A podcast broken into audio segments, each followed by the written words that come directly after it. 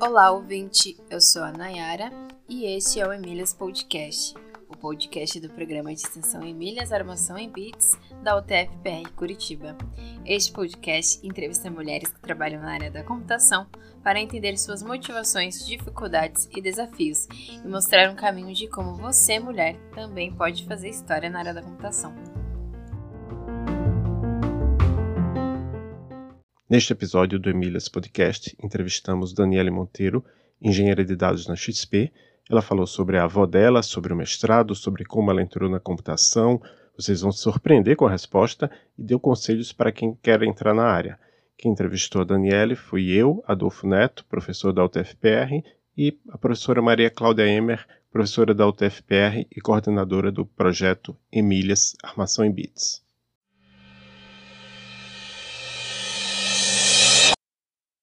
Olá, hoje estamos aqui com a Daniele Monteiro, ela é engenheira de dados na XP. Seja bem-vinda ao Emílias Podcast, Daniele. Hoje eu estou aqui, vou entrevistar você junto com a professora Maria Cláudia Emer. Tudo bem, Daniele? Tudo bem, Adolfo. Boa noite, professora. É um prazer estar aqui com vocês. Boa noite, Daniele. Um prazer. O prazer é nosso, né? Então, Daniela, eu vou começar fazendo uma pergunta de uma, uma pessoa que foi entrevistada aqui pela gente no podcast, a Karen Tabatini, e ela perguntou para você, porque você é a primeira pessoa aqui que é entrevistada que é da área de banco de dados. Então, ela já foi uma pergunta bem direta. Como é que você enxerga o futuro da profissão de DBA? Em primeiro lugar, explica para para os nossos nossos ouvintes o que é DBA. DBA é um profissional que cuida do, dos bancos de dados, né? A sigla quer dizer Database Administrator, mas é uma função que vem mudando muito nos últimos anos. O, o, DBA, antigamente, ele era responsável por provisionar a infraestrutura, uh, configurar os servidores, fazer a instalação do banco de dados, fazer a monitoração, fazer o tuning, uh, que é ajustar as queries para que elas tenham um melhor desempenho. Ele também era responsável por criar o um modelo de dados, ou pelo menos validar o modelo de dados junto com o arquiteto de dados. Enfim, é uma profissão, é, é um papel que tinha diversas funções. Por causa disso, esse papel começou a ser segregado. Então, tinham DBAs que tinham mais facilidade ou que atuavam mais na monitoração, em garantir que o ambiente de produção esteja funcionando de forma correta, uh, tiveram tem né, DBAs que cuidam só de tuning ou só do projeto de queries.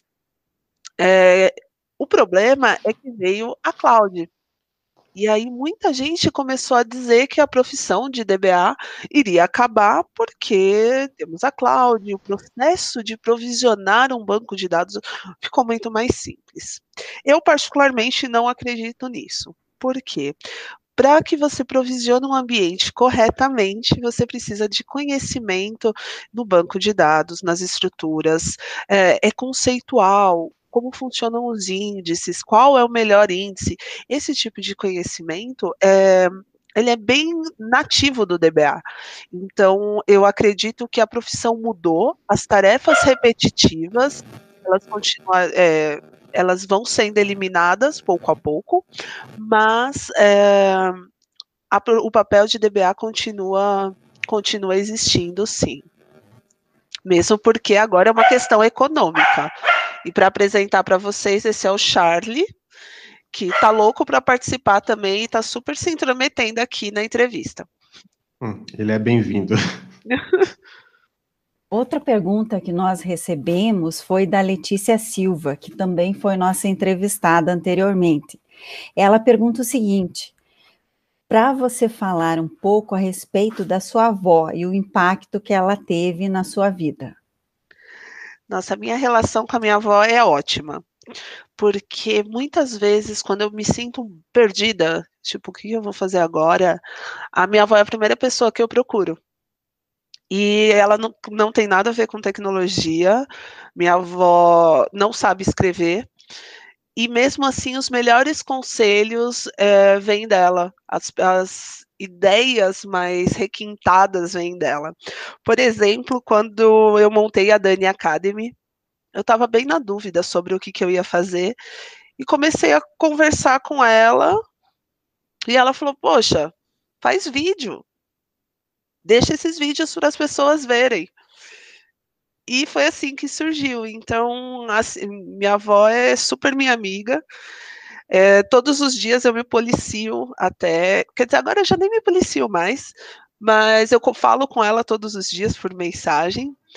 E, e é muito engraçado, porque ontem, por exemplo, eu não falei com ela e ela já mandou: Oi, Dani, tá sumida, tá trabalhando demais.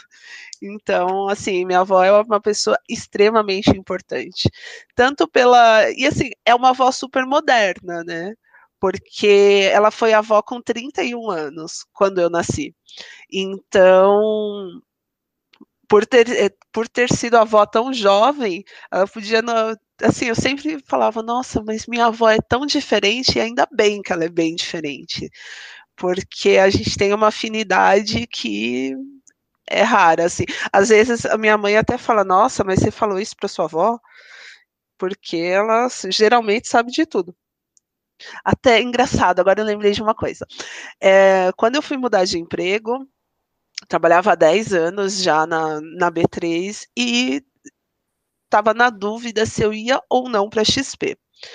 E essa mudança não era só uma mudança de cargo, né? Na, na B3 eu era arquiteta de dados e na XP eu sou engenheira de dados. Então, assim, mudava muita coisa. E aí eu estava com a minha avó e falei, vó, não sei o que, que eu faço. Aí ela virou e falou, vamos, vamos pensar. E foi assim uma das pessoas mais importantes para eu tomar a decisão de sair da B3 e ir para a XP foi a minha avó com as nossas conversas. E assim, minha avó não conhece nada de mercado financeiro, nada de tecnologia, mas ela me conhece. Então, é, ela é muito, muito importante. Muito legal saber dessa parceria com a sua avó. É uma inspiração também, então, para você. Muito, porque a minha avó foi, ela foi sequestrada quando ela tinha oito anos e só reencontrou a mãe dela quando ela tinha 15. Durante todo esse período, ela foi, ela trabalhou em casas de família, o que para mim, é, para mim não, né? Conceitualmente é trabalho escravo, porque ela trabalhava sem receber e era uma criança. Então, assim, é, a vida dela foi bem complicada. O que podia ter feito dela uma pessoa bem amarga. Ela é meio mal-humorada, mas amarga não. Então, assim, ela tem uma história incrível, uma força que eu não sei de onde sai. Que lindo, que lindo, Daniele, saber disso. Tem que também fazer algo para contar a história dela, né? De repente, uma entrevista com a sua avó. Ah, Bem ela legal. ia adorar. E aí, Daniela, você falou aí nessa questão que você hoje é engenheira de dados e antes era arquiteta. Conta um pouco qual é a diferença entre essas duas carreiras, a engenheira de dados, a arquiteta de dados? Cara, essa é uma pergunta boa, porque nos últimos tempos têm surgido várias carreiras é, relacionadas a dados. Então, como arquiteta de dados, eu estava muito mais focada em organizar os dados, em modelar, em cuidar da governança. Então, eu sabia qual banco de dados tinha determinada informação, onde buscar eh, essas informações, como buscar, qual era o padrão de comunicação entre os sistemas. Então, tudo isso fazia muito parte, a padronização de nomes, de data types, tudo isso fazia parte do meu papel como arquiteta de dados. Como engenheira de dados, eu estou muito mais focada em, integrar as informações de diversas fontes para que elas possam ser utilizadas pelos cientistas de dados, pelos engenheiros de machine learning. Então, a minha função é ache os dados, limpa os dados, é, disponibiliza isso num, num formato que seja amigável para os times que precisam de dados para tomar decisão. Então, eu acho que o engenheiro está muito ali com o garçom, ele serve os outros times. Então, eu acabo mexendo muito com o banco, com diversas fontes de dados, criando muitos processos de extração, de manipulação de dados, mas eu também conheço muito do negócio, porque eu sou obrigada a entender o que vai ser feito com aqueles dados para poder fornecer a melhor solução. Certo. E aí, eu queria saber, já que você hoje é uma engenheira de dados, como é que você se interessou inicialmente pela área da computação? Você lembra o que é que fez você dizer, não, vou seguir uma carreira nessa área? E como é que foi sua formação dentro da área de computação? Gente, eu sou totalmente avessa, né? Porque eu nunca quis trabalhar com computação né? Nunca foi, nunca fez parte dos meus planos. Eu nunca gostei de videogame, nunca gostei de caça-palavras, nada disso, tá? Não sigo, acho que eu sou avesso de todo estereótipo da pessoa de exatas. Sempre fui muito bem é, em matemática, química, física, mas eu queria ser fisioterapeuta. E eu prestei vestibular para fisioterapia e ganhei a inscrição para a FATEC São Paulo. No dia da prova, eu falei assim: ah, nem vou fazer. Mas aí eu pensei, eu tirei o lugar de alguém. Então, já que eu ganhei a inscrição, o mínimo que eu posso fazer é fazer a prova, direito. E fiz, mas fiz realmente sem nenhuma pretensão. Tanto que quando saiu a lista do vestibular, eu nem olhei. E um dia eu estava em casa e me ligaram da faculdade falando que eu tinha passado, se eu não ia fazer minha matrícula. E, por outro lado, a faculdade que eu queria era em São Carlos, e a minha mãe falou que não tinha dinheiro para eu ir. Nem para eu ir, nem para eu fazer a matrícula, nem para eu ficar lá. Então, a minha ideia foi: ah, eu vou para a FATEC. Minha mãe ainda falou: não, vai para a FATEC, é, você vai ficar melhor nas, nas matérias de exatas e depois você presta o vestibular. Eu falei: ah, ok. E eu fui para a FATEC, mas no segundo semestre eu consegui um estágio. E minha mãe, nessa época, era copeira hospitalar. E no meu primeiro estágio eu já ganhava mais do que minha mãe. Então a tecnologia ela me ganhou pelo dinheiro. Nunca foi por ah, eu achar que eu tenho qualquer vocação para tecnologia, não. É, eu tinha um estágio onde eu ganhava bem, eu tinha é, tinha toda aquela ideia, né, de que ah, se trabalha com tecnologia você vai ganhar bem. Então eu tinha responsabilidades, né? O estágio não era para mim uma coisa assim, ah, vou fazer estágio para aprender, não, eu fazia estágio porque eu precisava de dinheiro. E eu fui ficando. A área de, eu, na realidade, eu fui ficando na área de tecnologia, porque a minha ideia que era de prestar o vestibular no fim do ano, acabou não se concretizando, porque eu não tinha né, essa, essa possibilidade de mudar de curso. E, e só que aí chegou uma hora que eu tive as matérias mais focadas em banco de dados. E no meu estágio eu era desenvolvedora, e aí banco de dados já começou a ser uma coisa assim que eu gostava. Eu conseguia fazer consultas de forma um pouco mais rápida que os outros, porque para mim aquilo tinha uma, uma lógica diferente. Mas demorou bastante. Depois que eu saí da faculdade, acho que foram mais uns dois anos até que eu comecei a trabalhar efetivamente com banco de dados. E para as pessoas me respeitarem um pouco, eu estudava muito. Então, também sempre gostei de estudar, tá, gente? Nunca foi um, um sacrifício tão grande. Mas era a maneira de, ser respeitada. Então, eu estudava, já sabia que eu gostava de banco de dados.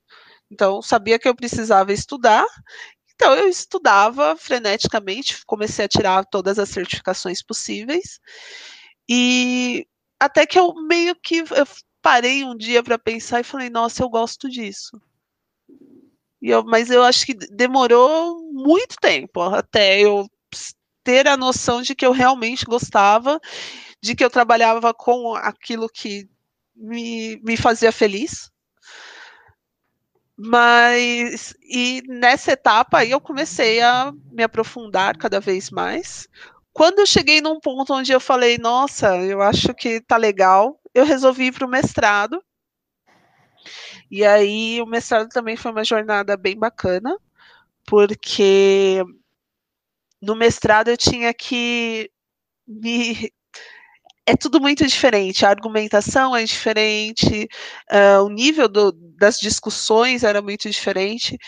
Então foi uma, uma jornada também bem interessante. E o meu, a minha pesquisa foi sobre bancos de dados, porque eu também tive a sorte de poder pesquisar sobre alguma coisa que eu gostava muito.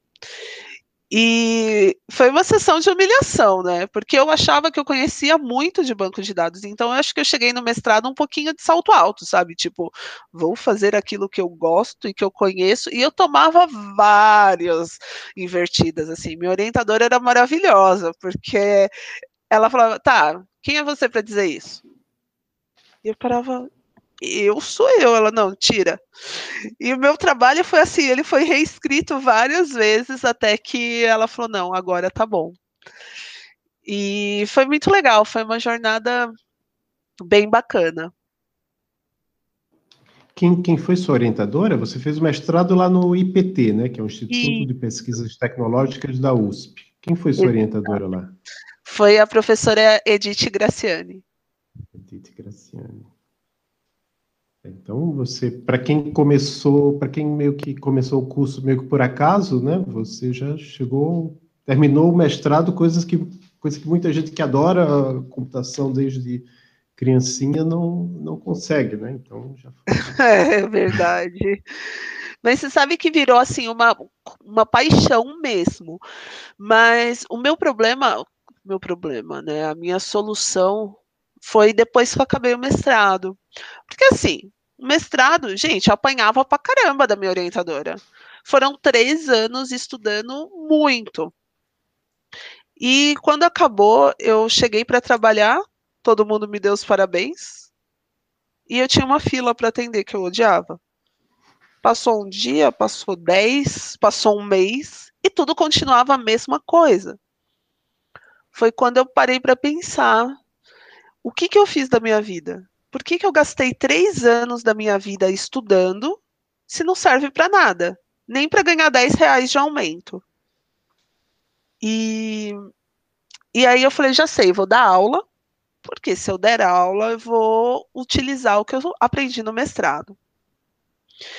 E o que aconteceu foi que o Minas Programam tinha uma. ia dar uma oficina de. E na, na realidade é um curso de um mês para mulheres. E eu falei, ah, vou me inscrever, quem sabe ensinar banco de dados. E aí eu fui dar uma oficina de banco de dados. E nesse dia eu acho que tudo fez sentido. Porque quando eu cada vez que, que eu olhava para aquelas para todas aquelas mulheres me ouvindo, eu falava, não, é para isso que eu estudei né? E, e foi aí que eu descobri a minha paixão de verdade, que era que é ensinar. Então eu junto duas coisas que eu gosto muito: banco de dados e ensinar. E acho que essa foi assim. Parece que tudo que eu fiz, desde a faculdade até os estágios onde eu chorava no banheiro, fizeram sentido. Certo, muito bom. Muito bom, muito bom seu depoimento. É, e fale para nós um pouco do seu dia a dia hoje, como que é, né? A gente, nós estamos num momento diferenciado. Então, você passa mais tempo assim na frente do computador, você conversa muito com outras pessoas, tem muitas reuniões online. Como é o seu dia a dia agora? Nossa, meu dia a dia agora é home office. Eu e vai continuar sendo home office. E é bem diferente porque eu mudei a rotina da casa toda, né? Então todo mundo meio que teve que se adaptar às novidades de ter reunião o dia inteiro. Eu acho que a rotina está muito mais puxada, mas isso também é um pouco de falta. Eu acho que é um processo de adaptação mesmo, porque antes eu tinha o tempo de metrô, eu tinha tempo de café, então eu acho que eu tinha um pouco mais de, de tempo fora do trabalho. E agora não. Né? Basicamente, você acorda e já está na frente do computador, é, vai dormir na frente do computador, então é, eu tenho sentido bastante diferença, tenho me, tentado me policiar, para conseguir conciliar o meu trabalho, as minhas aulas, as minhas palestras. Nem sempre é fácil, mas é uma tentativa. Tenho que ficar, e eu acho que é bem difícil isso, de colocar os seus horários, de não ficar mais tempo do que devia trabalhando, essa parte tá, é bem complicada. Aproveitando eu que você. Concordo plenamente. Desculpa, Adolfo. Eu... Não, não, tudo bem. É, é, eu só ia aproveitar que ela falou sobre essa paixão de ensinar, porque a gente lá no, no perfil do Emílias, lá no, no Twitter, a gente fez um apanhado de várias coisas que você fez, e justamente essa questão de você ser mestra, né, engenheira da, engenharia da computação, você falou no TEDx, né, no evento TEDx, você falou no, foi a primeira mulher brasileira brasileira a palestrar no MongoDB World em Nova York, palestrou no Oracle Code One em São Francisco, no PHP Benelux na Bélgica, e você criou o blog. Eu, eu vou tentar falar em inglês, seria DB for Beginners, mas seria DB4 Beginners, né, que para ajudar desenvolvedores iniciantes. É, é, já deu para entender que tudo isso veio dessa sua paixão por ensinar, mas aí a, Primeira pergunta, quando você lê tudo isso, como é que você arruma tempo para tudo isso? Ainda para ter todo esse período você tinha um trabalho, né? 40 horas semanais. como é que você consegue fazer tudo isso? Ai, você sabe que eu não sei. Mas na realidade, assim, é, escrever para mim não é difícil. Então, o blog ele é muito natural, porque eu penso em um assunto, eu vou escrevo e eu consigo produzir bem rápido. Tudo bem, faz um mês quase que eu não escrevo no blog. Uh, as palestras eu gosto muito.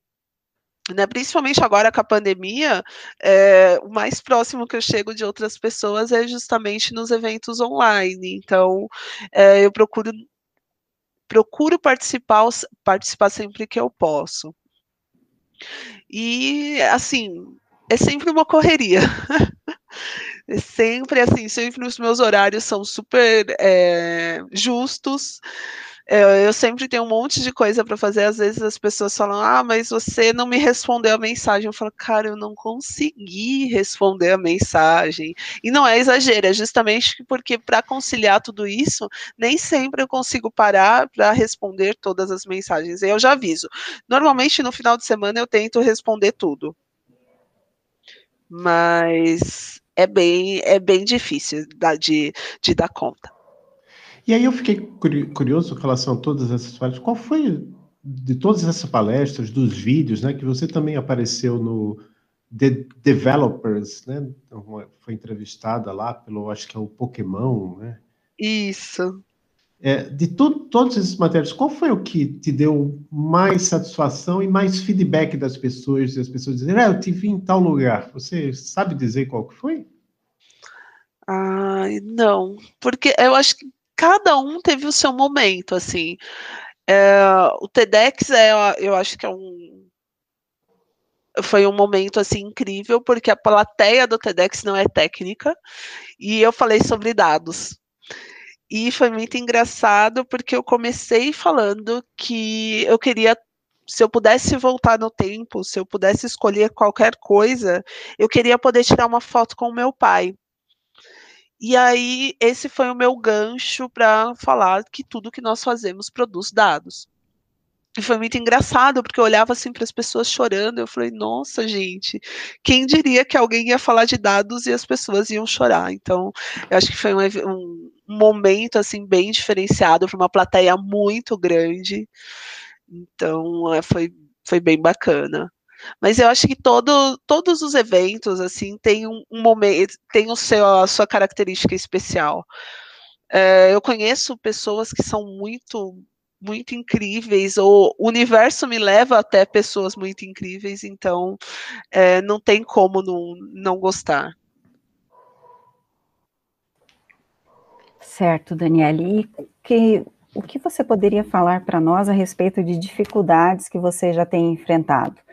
Na escola, na universidade ou no trabalho por ser mulher?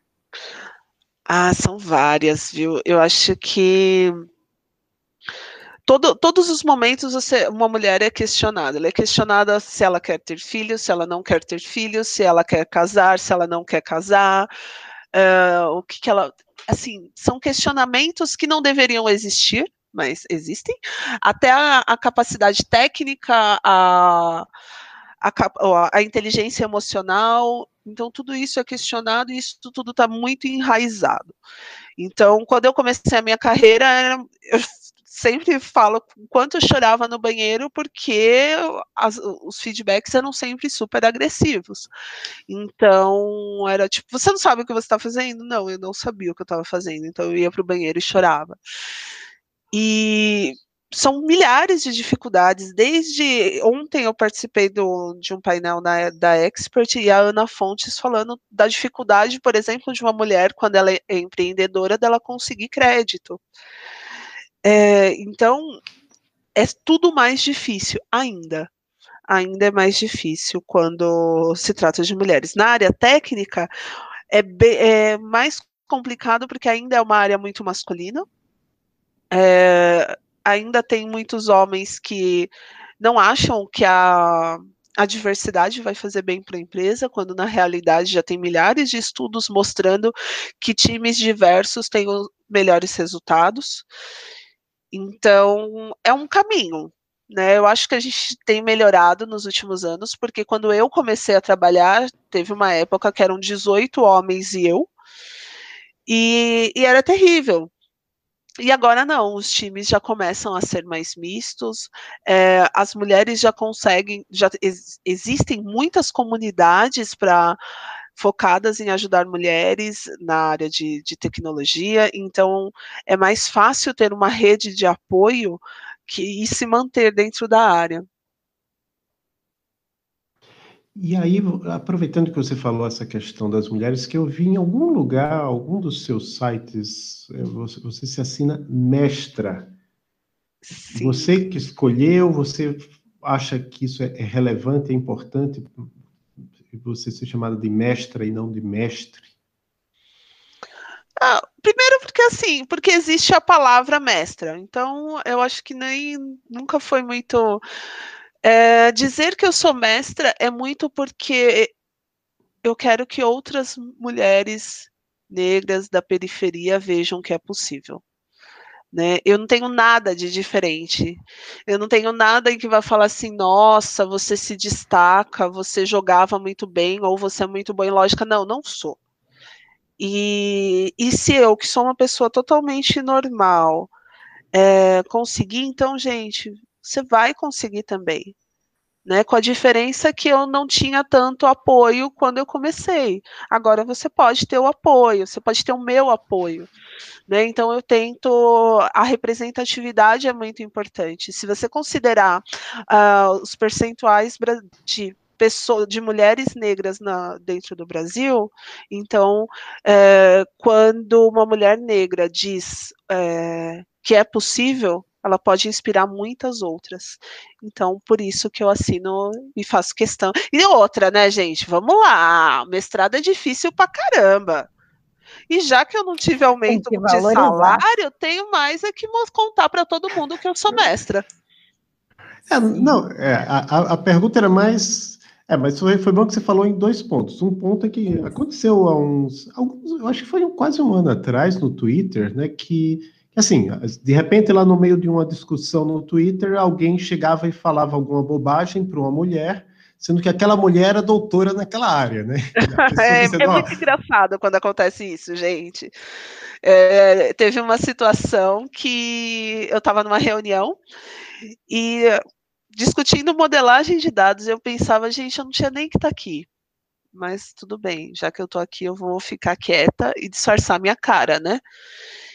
E eu fiz um questionamento para o analista e ele falou: Ah, você com certeza. Eu falei: Não, eu acho que isso está errado. E o cara falou: Ah, você devia ler mais Richard Wang. E aí eu comecei a rir, porque o Richard Wang é a base do meu mestrado.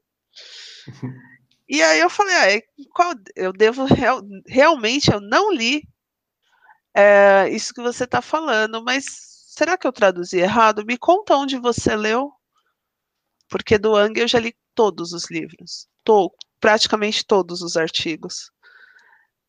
E aí o cara meio que, né, tipo. E aí eu falei, não, eu tô tentando te entender. E aí foi bem engraçado, porque ele tentou me explicar uma coisa da qual eu sou especialista. Uhum. E aí, na frente de todo mundo, assim como ele tentou me expor, eu questionei.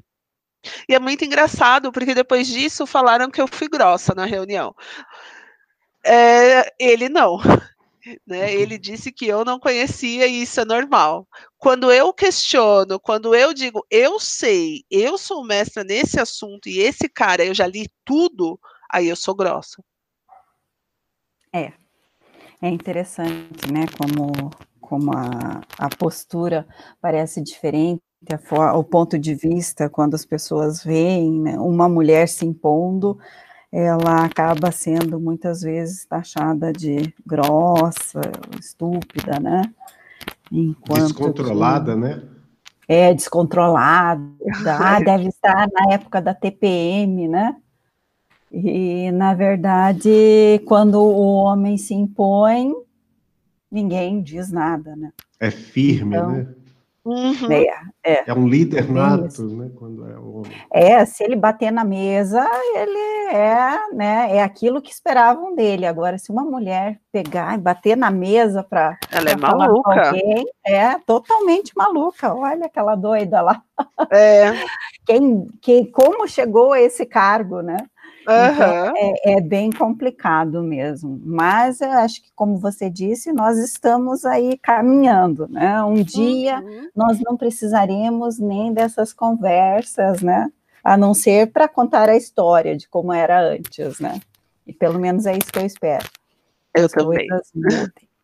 Mas e, e, você falou também a respeito de apoio, né? De redes de apoio. Você participa de algum grupo? Pode contar para nós?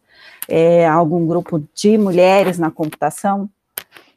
Nossa, eu participo de vários. Uhum. É, o Homemakers Code é o que eu participo mais.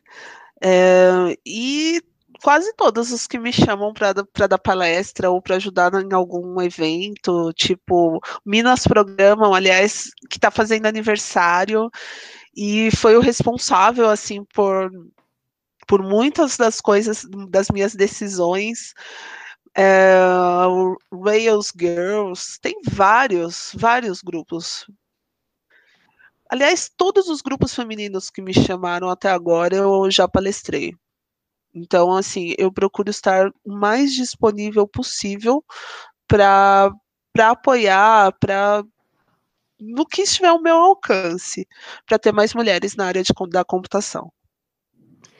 E o que é que você diria para essas meninas ou mulheres, né? Porque um, uma das coisas que a gente vê hoje na área é que falta gente, e inclusive para essas empresas que estão ativamente buscando mulheres, faltam especificamente mulheres, né? E Imaginem meninas que estão no ensino médio ou mulheres de outras áreas, mas que não estão satisfeitas na sua área, seja por uma questão financeira, seja porque realmente não gostam, queiram migrar para a área de computação ou queiram entrar na área de computação. Que conselho você daria para essas meninas ou mulheres? A primeira coisa é que a tecnologia é uma área muito ampla. Então, precisa cair por terra essas, é, aqueles estereótipos de que quem está na área de tecnologia é só quem domina matemática, é só quem foi nerd. Não, não é assim. Então, se você tem vontade de trabalhar na área de tecnologia, vai. Você vai ter várias coisas para experimentar e dizer qual que é a que você se adapta. Já tentaram me colocar para na época não tinha a separação, né, entre front-end e back-end, mas queriam que eu desenhasse as telas, cara, ficaram todas horríveis. Aí me passaram para o back-end, onde até que eu diria que eu me saí um pouquinho melhor, até que eu cheguei em banco de dados e descobri que era aquilo que eu amava. É, então, assim, tem muitas possibilidades. Esse é o primeiro ponto. Segundo ponto é não deixa as pessoas te desanimarem. Seja os professores, porque tem muito professor babaca, seja os seus colegas, seja a sua família. Cara, tudo bem você tirar zero em uma prova, você vai estudar e vai tentar tirar sete na outra e tá ótimo, mas se você consegue tirar dez, tá ótimo também. Não dá pra gente passar a vida inteira se avaliando com a régua dos outros, né? Com a história dos outros, com as facilidades dos outros. Então, não, não se, é, é, é, preciso ser mais delicada com a gente, é preciso ter mais paciência, porque a gente passa a vida inteira se empenhando para ter paciência com os outros, e quando chega na hora de ter paciência com, com a gente, e eu aí falando totalmente por mim, chega na hora que eu não entendi como, como eu vou fazer esse pipeline, tá tudo bem. Né, chego para o meu coordenador e falo: não entendi como eu vou fazer, mas eu estou tentando. Então, tem aí tem dois pontos importantes: da gentileza com você mesmo, né? E da sinceridade, de dizer quando eu sei, quando eu não sei. E, ah, um terceiro, de escolher bem o local.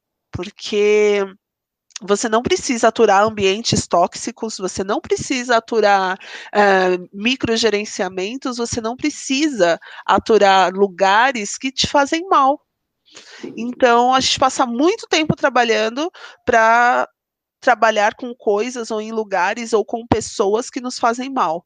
E eu não estou dizendo seja irresponsável na primeira dificuldade saia do seu trabalho. Eu estou dizendo que se te faz mal, com toda a dignidade do mundo, é hora de procurar outro lugar. Então, é, a gente tem muita possibilidade. Esse é o meu primeiro conselho, não desiste. A tecnologia, ela não é simples, porque ela traz muita expectativa, mas ela é possível para todas. Tá? E se tiver na dúvida, gente, pode me procurar. Eu demoro para responder as mensagens, mas eu respondo. E se eu não souber, eu sei quem sabe. Porque é possível para todo mundo, sim. É possível para todo mundo. E quando a gente fala de um país como o Brasil, que é um país tão desigual, que é um país pobre, sobrando vaga, vaga pagando quantidades, assim, os salários de tecnologia não se comparam com os salários de, áreas de área nenhuma. Então, não, a gente tem que trazer essas pessoas, tem que trazer essas mulheres para ocupar esse espaço. Porque esse espaço está vago, as empresas precisam, a sociedade precisa. Então, é hora de juntar uma coisa com a outra. Muito bom. Verdade, gostei bastante do que você falou a respeito da régua, né? Para que nós não devemos usar a régua dos outros para nós.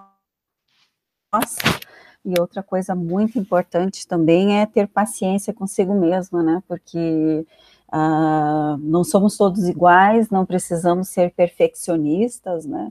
E muitas vezes a gente faz isso, a gente eh, olha o outro e acha que nós temos que fazer igual, né?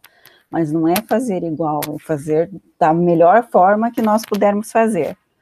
E nos uhum. aceitarmos mais, né? Porque às vezes a gente erra, mas e daí? Né? Exatamente. E daí você falou a respeito da, de, ah, eu fui mal numa prova, mas e daí? Na próxima eu, eu vou melhorar. O que você podia falar da sua trajetória, então, na universidade, assim, teve algum momento que te marcou bastante, ah, talvez algo relacionado a, a, uma fala de um professor, eh, algo que, que você se lembre? Olha, a faculdade foi um processo bem intenso, porque era um curso que eu detestava, uh, numa faculdade que eu não queria, então eu sempre vi tudo com muita má vontade. Então, demoraram alguns anos até eu ser grata pela faculdade que me acolheu e que me ajudou, que é, me ajudou não, ela foi indispensável para eu estar aqui agora.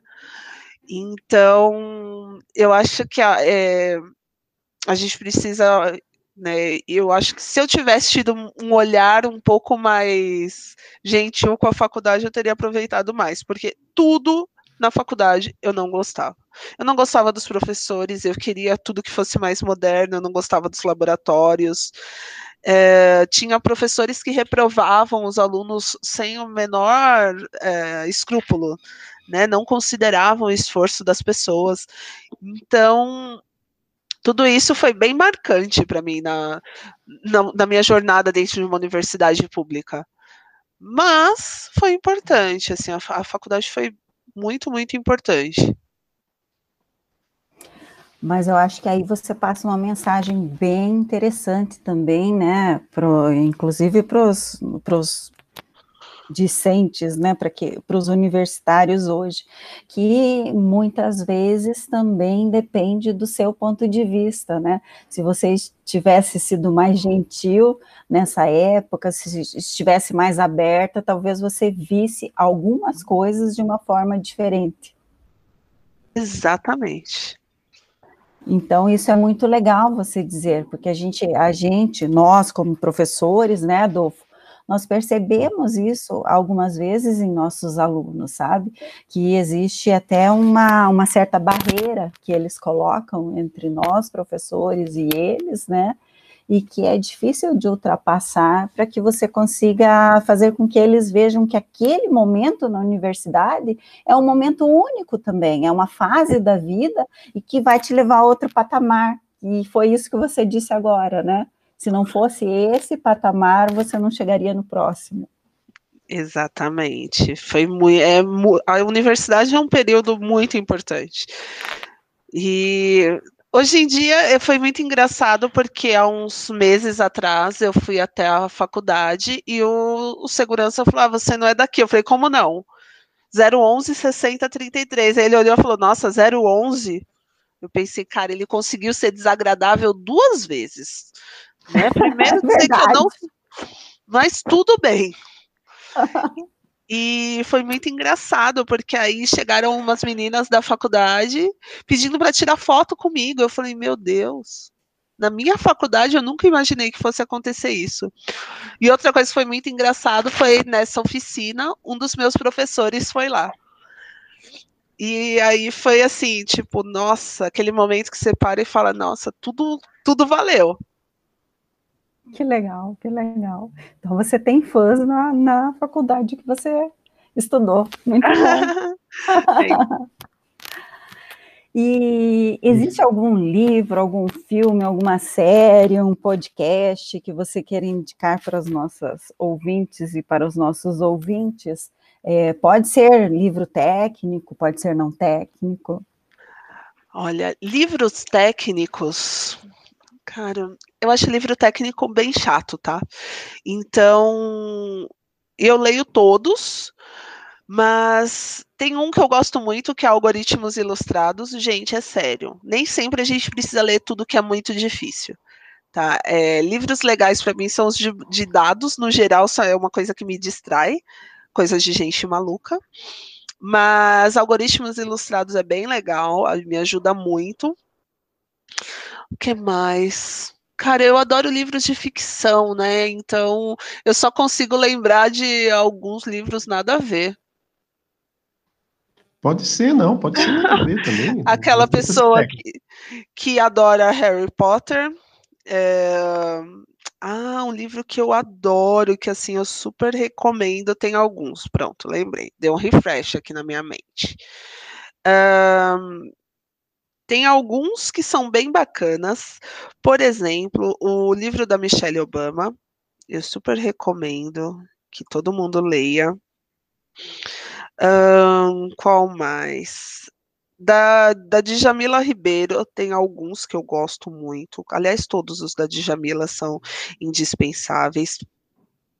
Uh, que mais? Deixa eu me lembrar. Deixa eu pensar, deixa eu pensar. Agora eu tô lembrando dos livros técnicos. Olha, foi só porque eu falei que não ia, não estava lembrando de nenhum livro técnico. Agora eu já lembrei de vários. Deixa eu ver. É... Gente, eu não consigo lembrar. Eu lembro das capas, vocês acreditam? Ah, sim. Às vezes nós, nós, somos mais visuais, né? A gente lembra da capa, daí depois a gente acaba lembrando o, o, qual é o livro, né? O título, o autor. Mas e filme, assim? O que, que você gosta de ver? Ou alguma série? Gente, eu gosto de filmes de romance água com açúcar, sabe? Uhum. É, tudo aquilo que termina bem bonitinho, onde todo mundo acaba feliz, eu amo. Agora, evito qualquer coisa que me deixe muito irritada. Ah, aliás, gente, livro, lembrei. Um indispensável, Modelagem de Dados do professor Carlos Barbieri. Para todo mundo que quer trabalhar com dados, eu amo esse livro. É, que mais? Esse, é, esse é tipo meu livro de cabeceira. Uhum. Então, eu sempre esqueço do. Ah, um que eu gostei muito dos últimos tempos foi um Sejamos Todos Feministas da Shimanaga, é bem legal. O que mais? Ah, eu acho que são esses, gente. Uhum. Eu super tive um branco, assim, mas. Não, você listou várias coisas. Nossa, é, listou bastante. A nossa última convidada, eu acho que indicou uma coisa só. Então, é. A gente, você leu todos os livros da série Harry Potter, inclusive a peça e aqueles livros menores? Ai, tudo. Nossa, gente, tudo que eu acho do Harry Potter eu vou lendo. É, não, porque eu, eu, tô, eu ia falar, porque eu, a, minha filha gostou muito de, de, de Harry Potter e eu, eu li meio que assim, por influência dela, todos os livros também, inclusive a peça, né? E e aqueles três, uh, o livro do quadribol, o livro dos hum, animais. Né? Ah, eu vou achando também. Aliás, gente, tem um outro livro que eu gosto muito, que agora vocês falaram, eu lembrei.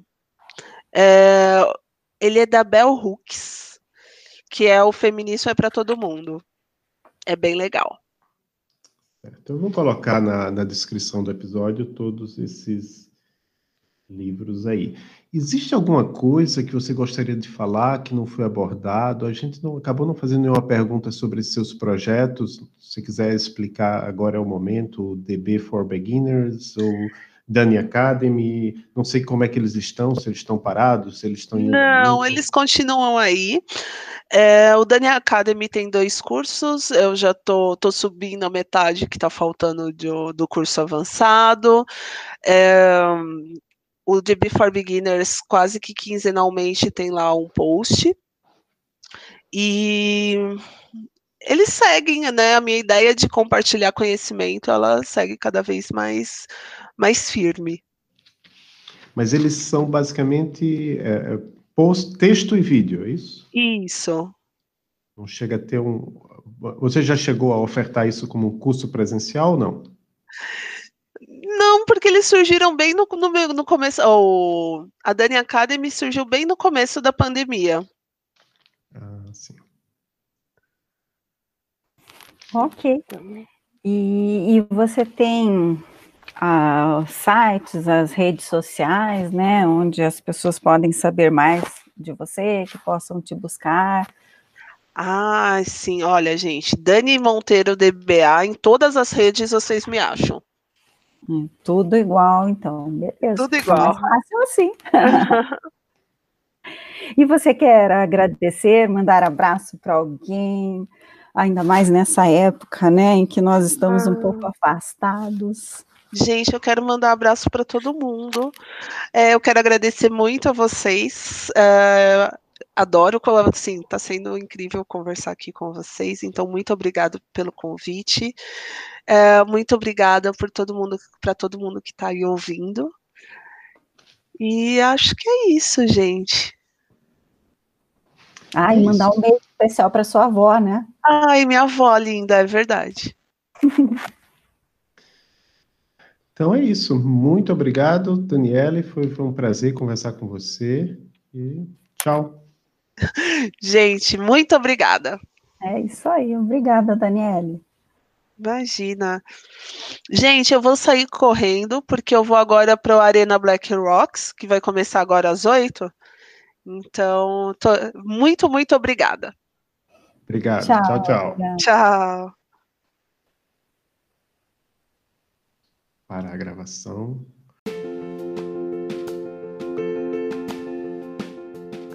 Sigam o Emílias no Twitter, no YouTube, no Instagram e no Facebook para saber as novidades. Escutem o podcast no Anchor e nos demais agregadores de podcast, Spotify, Pocket Casts e outros, procurando por Emílias Podcast. Esse é um projeto de extensão da Universidade Tecnológica Federal do Paraná, o TFPR Campus Curitiba, e acesse a nossa página